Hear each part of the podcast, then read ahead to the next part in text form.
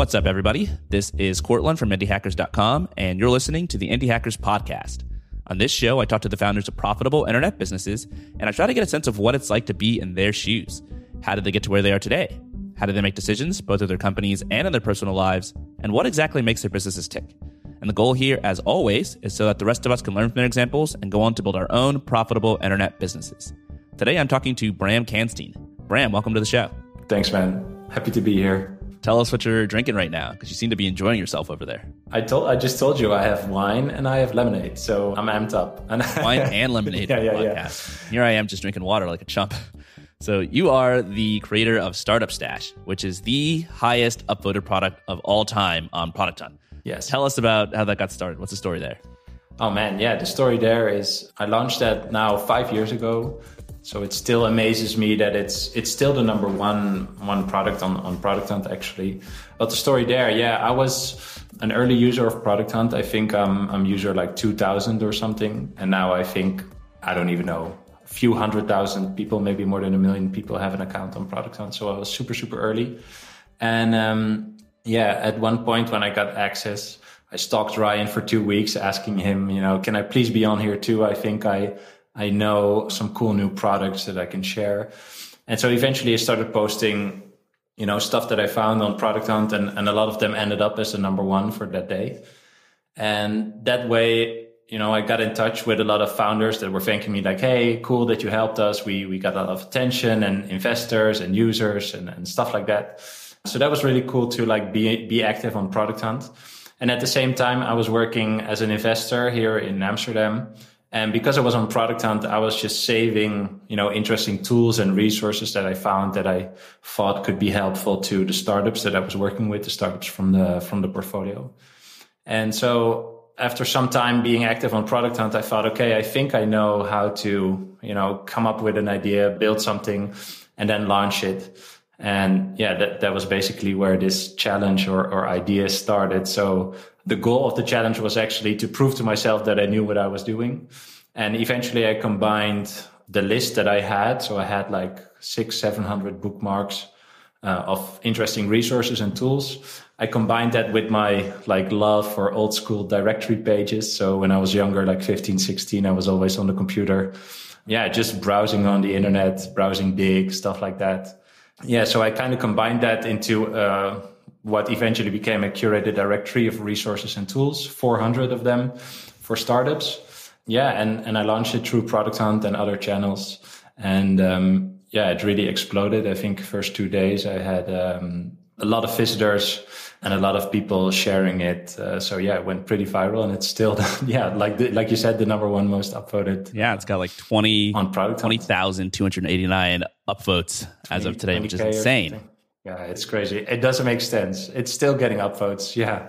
Well, it's interesting to think about why it's so popular, and I think part of it is definitely just this curation component. If you spend time curating resources and putting together a list of things to help you out, and then you decide to make it public for everybody else, they're going to appreciate that. Yeah, I, I think that that's the thing. A, lot of people have asked me like, why did why was it so popular? Because basically, it's a simple WordPress site that I you know butchered with my minimum coding skills. So I, I just deleted like all these uh, all these lines of code of stuff that I didn't need. And now the site looks a bit different. So actually, I sold it at the end of 2017. It was acquired. So now it looks a bit different. But when it launched, it was just 40 orange square blocks, no visuals, whatever, just the name of a category. But I think that site really represented, uh, but also still represents what I'm really about. That I really think that, you know, if you deliver value with your product, that people don't really care what it looks like or what it was built with. And so, yeah, I think the value was really in the fact that I did uh, the curation. So I looked at like all these 400 content items. I went through them. I created uh, like a screenshot and a description and a tagline and all these things. So I already went through a lot of work that other people didn't really have to do.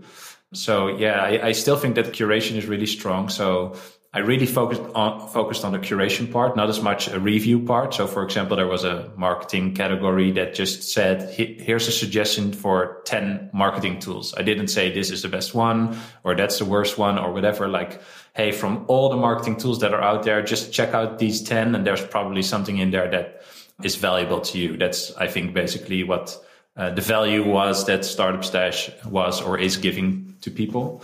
And so, yeah, that, that project really showed me, yeah, like I said, that it doesn't really matter what the product looks like as long as you deliver the right value, but also launch it to the right people and, and talk to those people in the right tone of voice, you know, and, and show that you understand their problem and, and, how you're serving them, that that's a way for your product to become uh, popular and adopted. It's yeah. funny how long that checklist gets. It's like, oh, you just need to do this one thing, and also this, and also that, and yeah, also so this. yeah, if it's one thing, it's deliver actual value.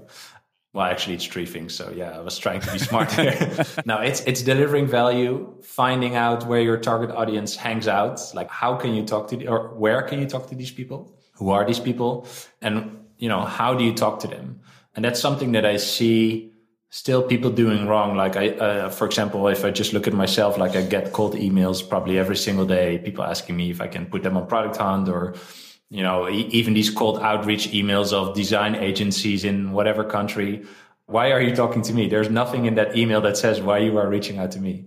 Yeah. And, and I think that especially indie hackers also can learn from that. Like, uh, there's so many times where I think, you know, if you, if you take one more minute, if you put one more minute into this this email, you will get a reply. And so, yeah, those are the little nuances I think that uh, that make up, you know, know when something becomes successful or um, or not. I think starting a business forces you to be a more empathetic person because the entire thing is really just an exercise in repeatedly trying to see things from somebody else's point of view. And if you're just constantly talking about what you want or what you need, and you're sending emails that are all about you and not about your recipient, then you're never going to make any sales. You're never going to get anybody to respond. It just doesn't work. Yeah, totally. And it's super, super hard. Like I'm not um, trying to make this simple. Like it, it is super hard, but that's, you have to be genuine, A, and B, you have to act like nobody knows you and nobody cares about your idea, even though you've been working it for whatever time. No one cares. The person that you reach out to really doesn't care. And you identify them and, and you really have to show why you care about them and what type of value you can bring to them. And that's when I think people will, um, will reply. So you kind of have to like detach your ego from what you're doing and, and try to realize that, you know, nobody wakes up in the morning and thinks of your product. That's, you're the only one that does that. Yeah. So we're going to get into a lot of this business advice strategy stuff because you run a course called No Code MVP where you teach people how to build and validate the startup ideas without having to code. Yeah. And I think in the last month you made about $4,000 in revenue, according to your graph on Indie Hackers. Is that accurate? Yeah, yeah. I think it's a little bit more uh, because I also have PayPal now and, and some Dutch people, they just send nice. me their bank account. But yeah, I, th- I think it's, it's between four and 5K right now. And so first it was low, then it went up, then a little bit low. If you look at the graph right now. so, uh, you know, it's the start. I'm already happy that I at least have people that, that bought it and, and now I'm really figuring out, you know, how can I grow this further? Like my, it started as a side project, obviously, but my my goal is to um, to really turn this into a sustainable source of income. And I'm trying to figure that out as I go, like what to do. yeah. When did the concept of no code first pop onto your radar? I think it was when Carrd, C A R R D dot co, like Carrd launched on on Product Hunt I think it was four years ago, maybe maybe a bit longer, but definitely four years ago. And yeah, like a website builder. Yeah, it's a, it's a, website. It's previously on the podcast. Yeah. So, and the funny thing there was that I actually knew AJ without realizing it. Well, not knew him in person, but I knew his like products. So yeah, like I just mentioned, like I have really minimal uh, coding skills like HTML, CSS. That's basically it. So, um, I'm not, I'm not, diving into that any further. But, you know, I was pretty proficient with WordPress. So that's why I also chose like a WordPress directory team for, for Startup Stash. But in my search for teams, I found, you know, like Pixelarity and there's, there's another like website that AJ also made. So AJ before Carrd, he made like all these WordPress templates. So at one point when I found Carrd and I found AJ, I was like, whoa, damn, I already you know, used products of this guy. And what I really saw, what he did was translate his like style of creating teams or like his way of working into an actual website builder. And up until that point, I tried a lot of different website builders like Squarespace and others. Like Squarespace, I never got, for example, like I have no clue how it works. I, I don't know why but when I first used Carrd, I was like, damn, this is, this is it. Like I instantly got it. I loved it. And I started talking with AJ, giving him feedback and stuff like that. So also there I was a really early user and I'm now just a super big believer in, in Carrd. I love what he's doing with that. But at one point he started adding integrations. So integrations with uh, Zapier, for example. So you could connect a form on your Carrd website with Zapier uh, or Zapier. I have to say Zapier because it rhymes with happy. Rhymes with happy. exactly. yeah.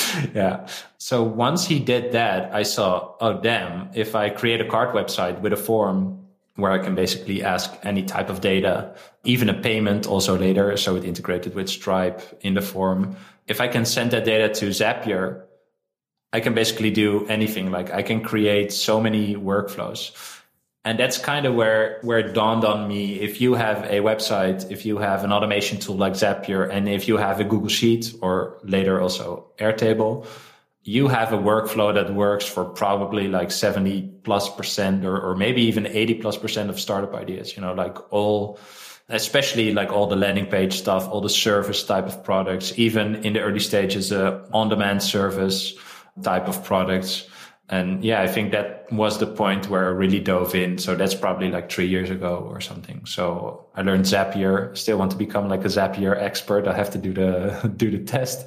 But yeah, that's when I really thought, okay, now there are these tools that you can use to to build a first product. And before I found uh, Carrd. I was I was working, like I said, for that investor, um, but I've also worked with dozens of startups on like let's say the first two years of their journey. So what's your idea? Who you're building this for? How are you going to market? How, how are you going to validate this? What's your MVP? Like all these things.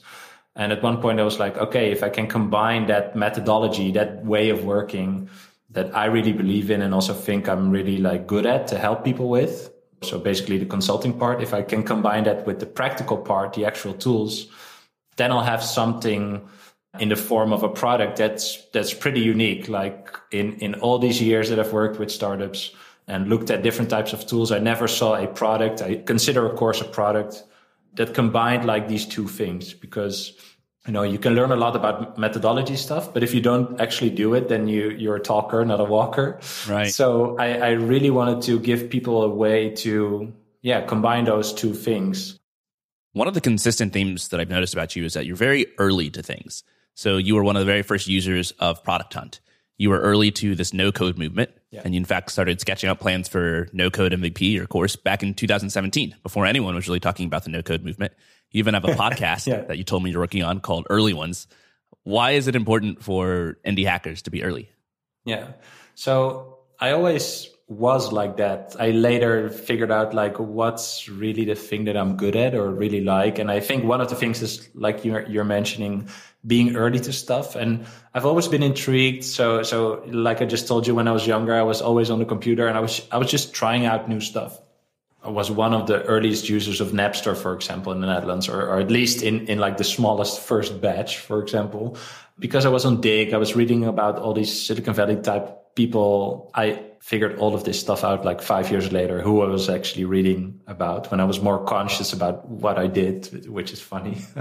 I've always been intrigued, like why spe- people spend time on a certain idea. So if someone pitches me an idea, then of course I think about it. Like I give them my feedback, whether it's, it's good or bad or whatever.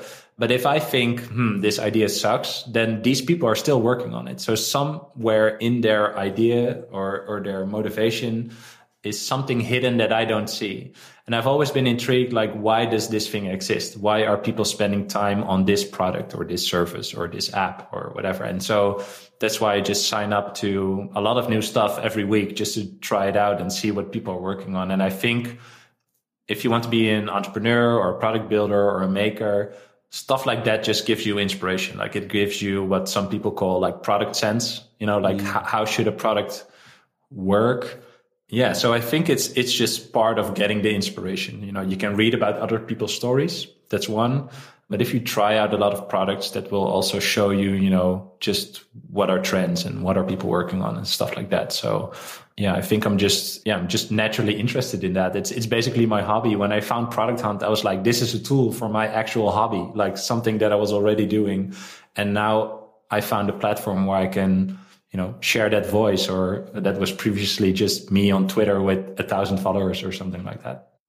I think the inspiration and motivation parts are so underrated because if you're constantly seeing what new people are launching and building and you then see these people in the comments and you're talking to them and they're talking to you and you realize they're humans just like you and some of them don't even know how to code and maybe you could do the same thing then suddenly you start thinking about what you can build and i talk to so many founders who have so much trouble getting started and invariably when you kind of look at their lives what's going on around them they're not really immersed in this world of other makers and builders and indie hackers so besides just seeing what's new i think it's so helpful to be kind of where the creators and makers are and that seems to be the case with you yeah, I, th- I think so too. And I, but I also think it's really important to be aware of, let's say, where you're looking, right? So I, th- I think we've talked about this before. You know, for example, when I look on indie hackers, I see a lot of interesting discussions, but I also see discussions around things where I'm like, man, just try this out. You know, like you can get analysis paralysis by just keep talking to people and yeah. what do they, what does this person think? What does that person think? You know, like at, at some point you just have to try.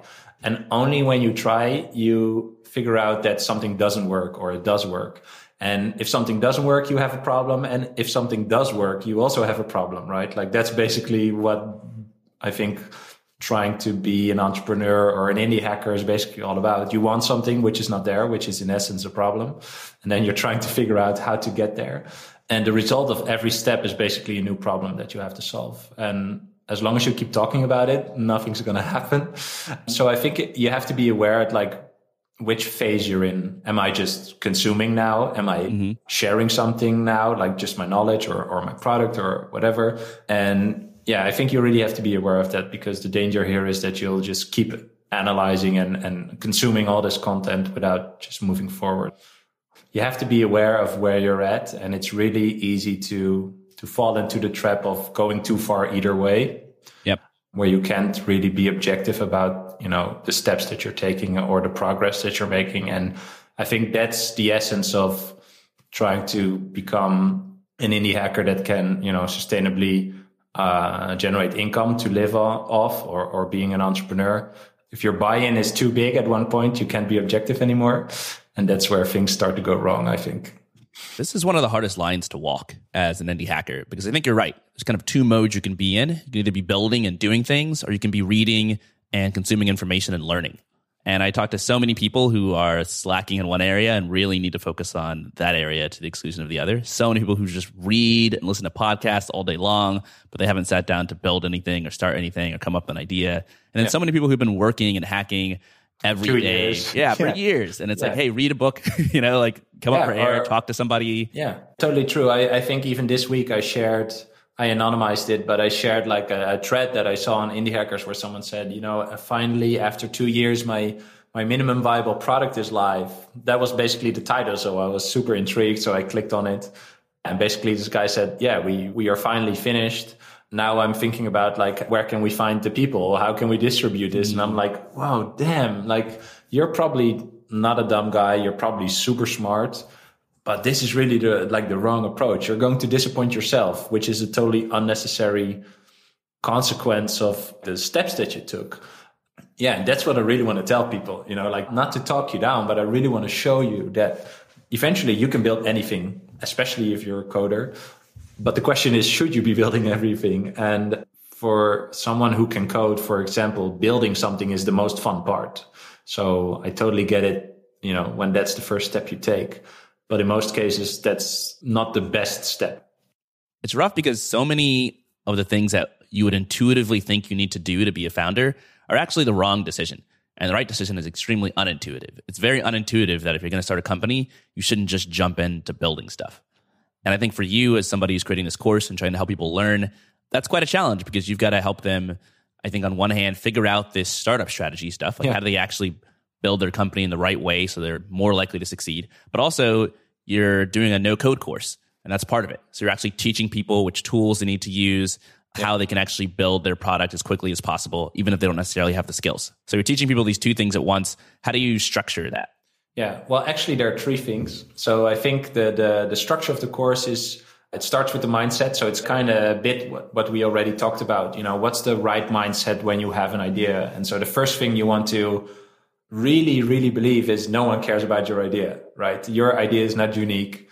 Doing nothing and just talking about your idea doesn't get you anywhere. So you have to do stuff. So I think like 20% of the course or 15, 20%, like just to start is about the right mindset because I think that is really important. Because if you don't have the right mindset, especially when you're working on an idea with more people, like two or three people, then you really have to create the right baseline before you start or else you cannot have like the objective conversation about what are we actually doing? How should we move forward? Is this good or is this bad or you know the evidence or the data that you found when you're alone on one on one side it's easier on one side it's more difficult because there's no no one who's going to you know go into a discussion with you but the first part is really about the right mindset so and if i have to you know drill that down one is nobody cares about your idea and the second one is nobody cares about your product so it should really work and deliver the value that's basically where we start and then the middle part is really about the methodology.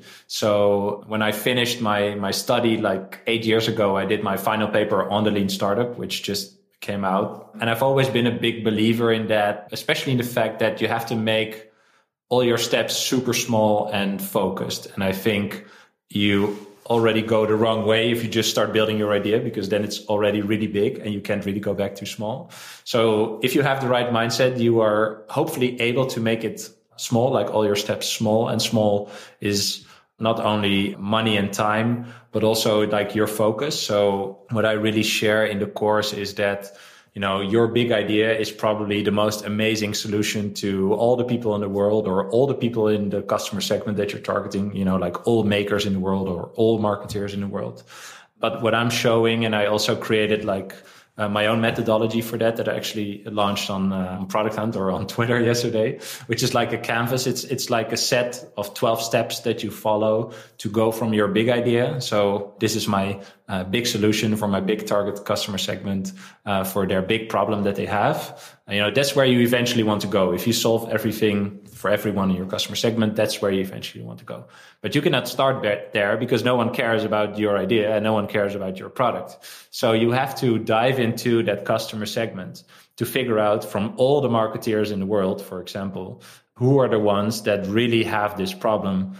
And then you can segment that any way you want. So marketers working for a startup or for a corporate or uh, whatever. That's totally contextual. So you have to figure that out yourself.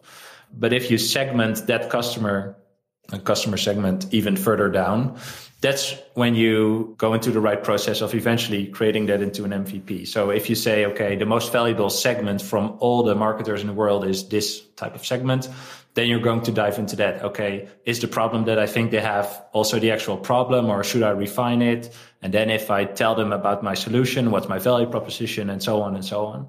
So that's kind of the process that I teach to go from your big idea to something that you can test and learn from. So, you know, how can you learn the most, the fastest? That's basically what an MVP is about. So I really don't see an MVP as the first version of my product or and that could be like the actually actual first version or like a rudimentary version like the first three features of the 10 features that i want to build so i'm totally not looking at an mvp in in that way and that's why i also think the discussions on indie hackers are super interesting because a lot of people approach it in like the technical way.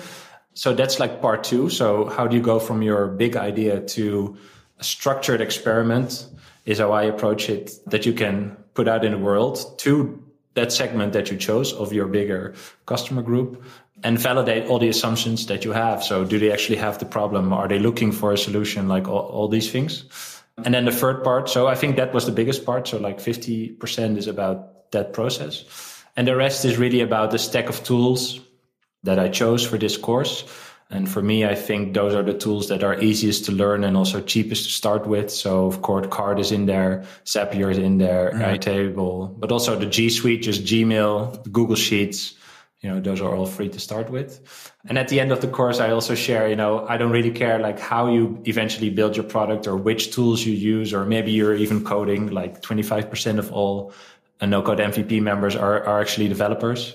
You know it's about what works best for you. And i really want to give people like the practical skills to just start working on on all their ideas. So if i look at myself you know startup stash was a successful product but that was you know, before Startup Stash, I maybe threw away like 20 ideas that I worked on, some for two weeks and some for six months. And from all these things that I failed from, I, I took like one, two or three learnings and, and those eventually, you know, compound into, well, they, they also get into your skill set of figuring out, you know, should I do this thing or that thing? Or what does this evidence tell me? Should I proceed with its idea? Like all these things. And so I think the eventual goal of no code MVP is to really just help people get started and also help them figure out if they're working on the wrong idea. If nobody's waiting for the idea, that's fine. Right. What you're learning, move on to another idea. Yeah. So that's kind of how the how the course is composed. Yeah. How did you use some of the things that you're teaching in your no code MVP course to develop no code MVP itself? Like what was your mindset? how did you take your big idea down to something small that you could validate and, and, what were the stack of tools that you used yeah totally at the beginning i thought okay i have to dog food my own methodology or at least my own you know process or else it wouldn't be really you know um, how do you say like viable right you know it doesn't make sense if, if i wouldn't use my own approach so basically i put up a landing page with cards zapier google sheets and put it up on BetaList. So the landing page told the, the proposition, you know, I thought, okay, it's mindset, process and tools. So these three things. And I wanted to show people the tools. What was my process? But also in the course, there are six like step by step building guides for six different type of products. And I knew I, I wanted to have those in there. Um, so that was basically like my value proposition. And I put it on BetaList. I shared it on, I don't know, Reddit and Twitter and stuff like that. And my goal was get 500 subscribers. And if I got 500 subscribers, I would pursue this idea. So eventually when I launched, I had like 2,800 or something. I don't remember when I had the 500, but at one point I was like, okay, now I have to uh, create this thing. And so, yeah, that's when I really started working on like, yeah, like I mentioned before, I think a course is really a product, right? There's a value proposition. There's all these designs. There's the actual layout of the course. There's all this content. So yeah, I started working on that, especially the layout, like table of contents and also doing my research. Uh, I was thinking where I wanted to go with this. Um, but yeah, so at one point I had these 500 subscribers. I was working on, on the research and the content and a guy from a network, he called me. He was running, uh, or he is running like the innovation department at a big bank in the Netherlands. And he asked me like, Hey, I see you're sharing stuff about this no code MVP thing. Uh, do you have a company workshop for this? And, but I didn't have anything, but I told him, yeah, sure. I have, I have a company workshop. And then he asked me for the price and I told him it's a two day workshop and this is the price. and he's like, okay, let's do it. I'm like, oh, damn, now I have to really make this thing. So I was already working on it, but that really gave me a boost. Yeah. As in, I got paid to actually develop it. So I thought, okay, I'm going to do, really going to do my best with the workshop. If they hate it, okay, I can even return the money. You know, I, right. I, I was at that point. Do you remember how much uh, you quoted him as a price for the two day workshop? Yeah, it was like 5K. Yeah, it's a pretty healthy amount. Yeah, it's a healthy amount. Yeah, I before that I also worked at another big bank in the Netherlands, so I I kind of knew what the prices would be, but I quoted right. him that. So yeah, I got I basically got paid 5k to validate well at least do something part, you were already part, part of my yeah yeah part of my content. So eventually I ended up with like a keynote presentation of 400 slides that had everything that I wanted. So the mindset, the process, the tools, and getting them to work to build on a tool. So I, I bought another Carrd account and I put up like these demo websites and, and gave them, gave my login to the team so that they could work with it. There's a free Zapier trial, right? So they could just use all the tools on that day and even two weeks after. So we did the workshop.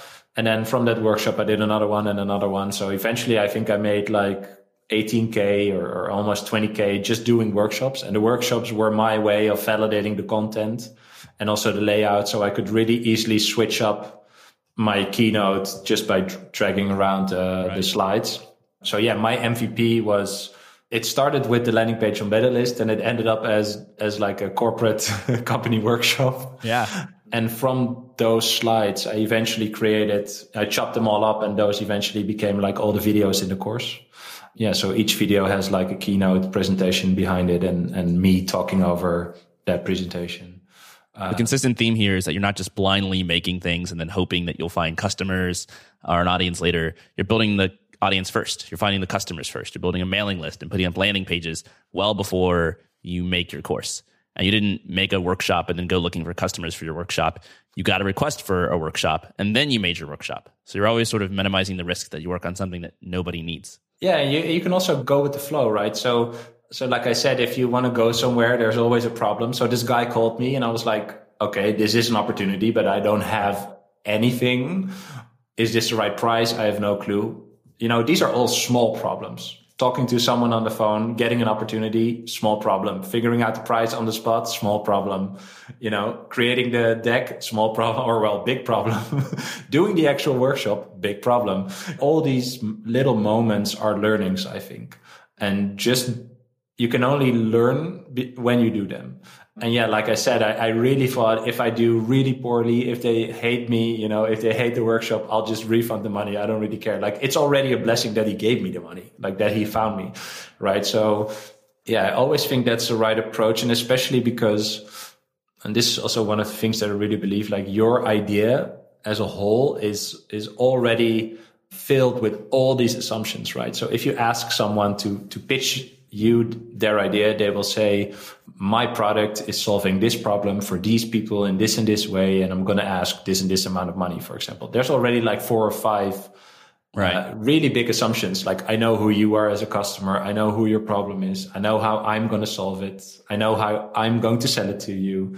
And all these little assumptions, you have to figure them out. So as long as they are not true, you are still figuring them out. And when you get to a point where you know that they're all true, so when you know who to talk to, how to talk to them, where to reach them, like how to, what your value proposition is, like what price to ask and how to actually serve them, which is your product, then you're not a startup or something anymore. Then that's a company. And then, then you go on into focusing on optimizing all those things.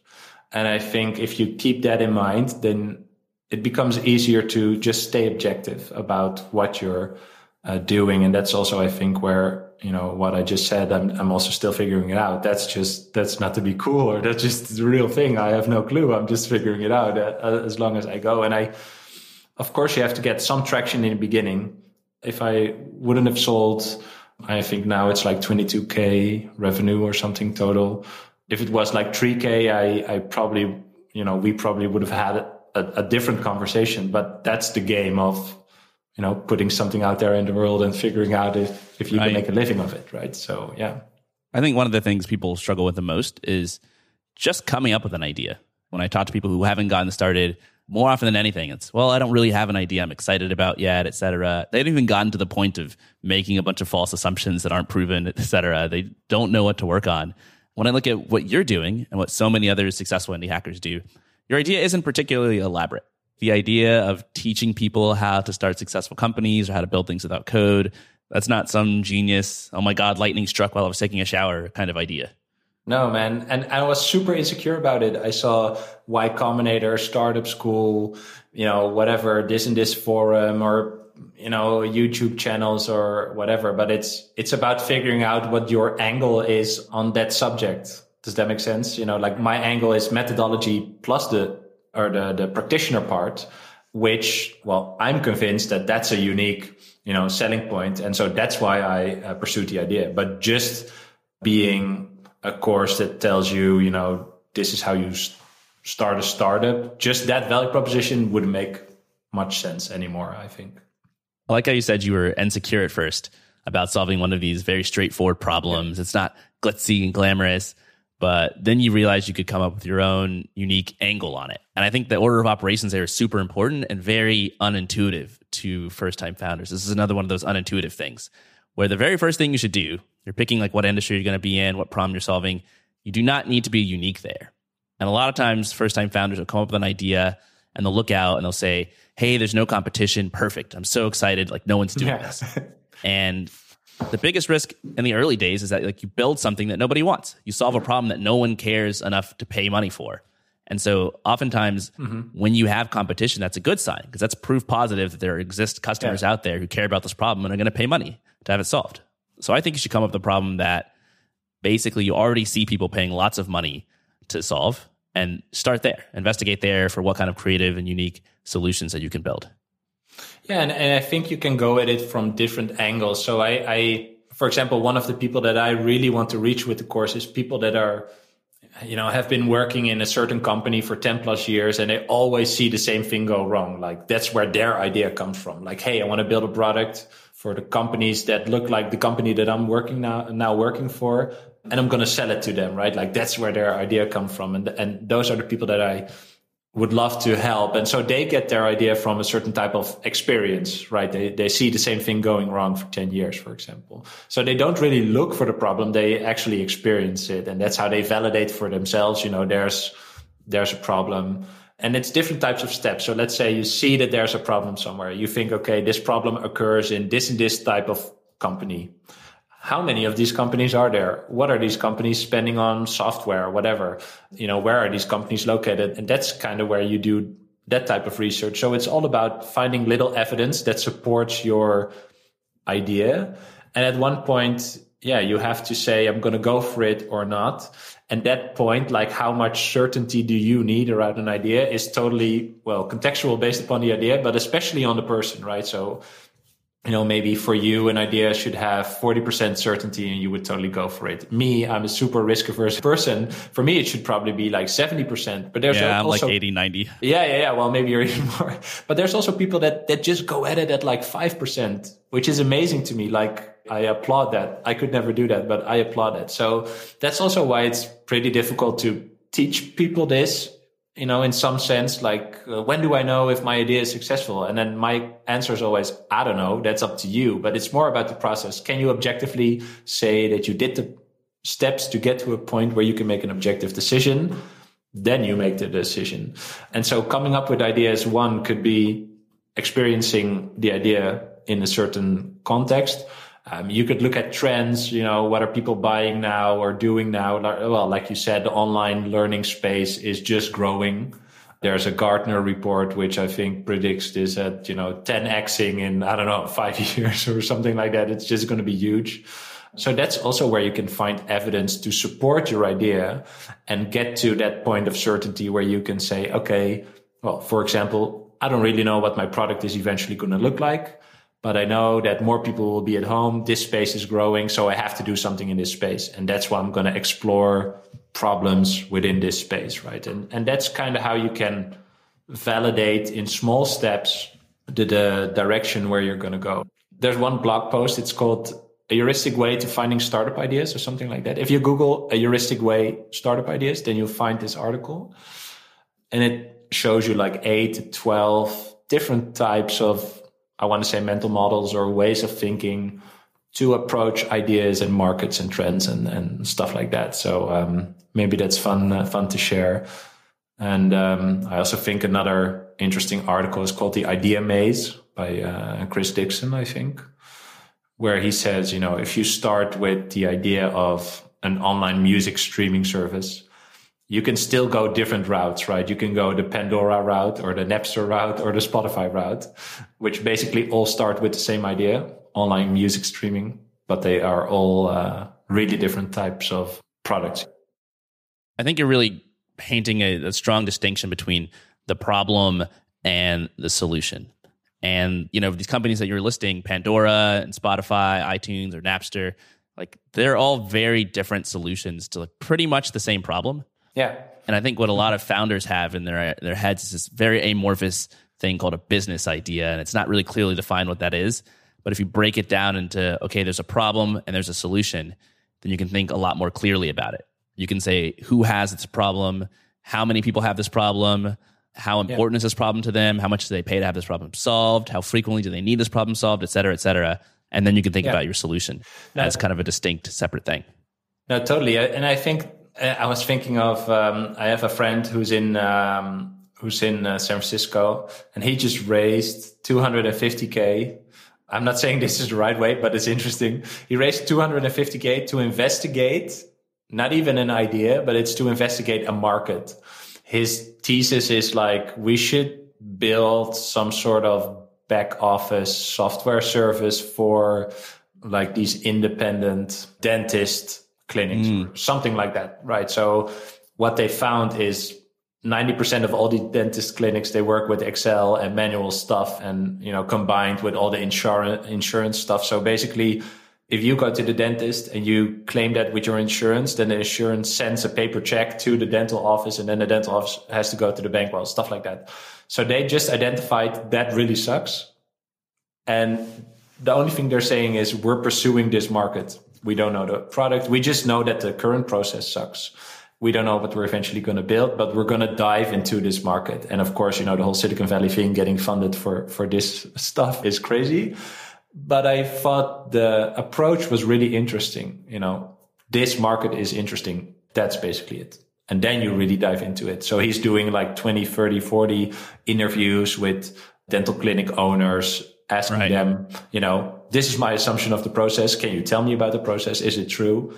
And that's his time box is I'm going to do the interviews and figure out if from these interviews I can dig deeper.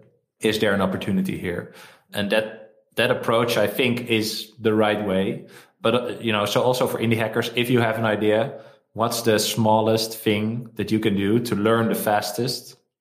And how do you time box it? You know, if I have to think about what am I going to do for the next two months or four weeks, you know, one month, your answer will probably not be build a thing then, right? If you time box it in a month well, if you can code, no code is faster, obviously. Okay. But um, my point here is that if you time box it for a month and you really have to, if you really ask yourself the question, how can I determine if I should pursue this idea four weeks from now? And your answer to that question is what you're going to do from tomorrow on the next four weeks. And that's why you really have to like chop it down. You have to make it small and making it small doesn't mean it's less valuable. That's, I think, sometimes for some people, what they think. You know, their big idea is awesome. It's going to save the world, yep. whatever. And if I make it small, then it won't count anymore. But you have to make it small, or, or else you will never end up at the big, the big place, the big picture uh, place. Yeah. Couldn't agree more.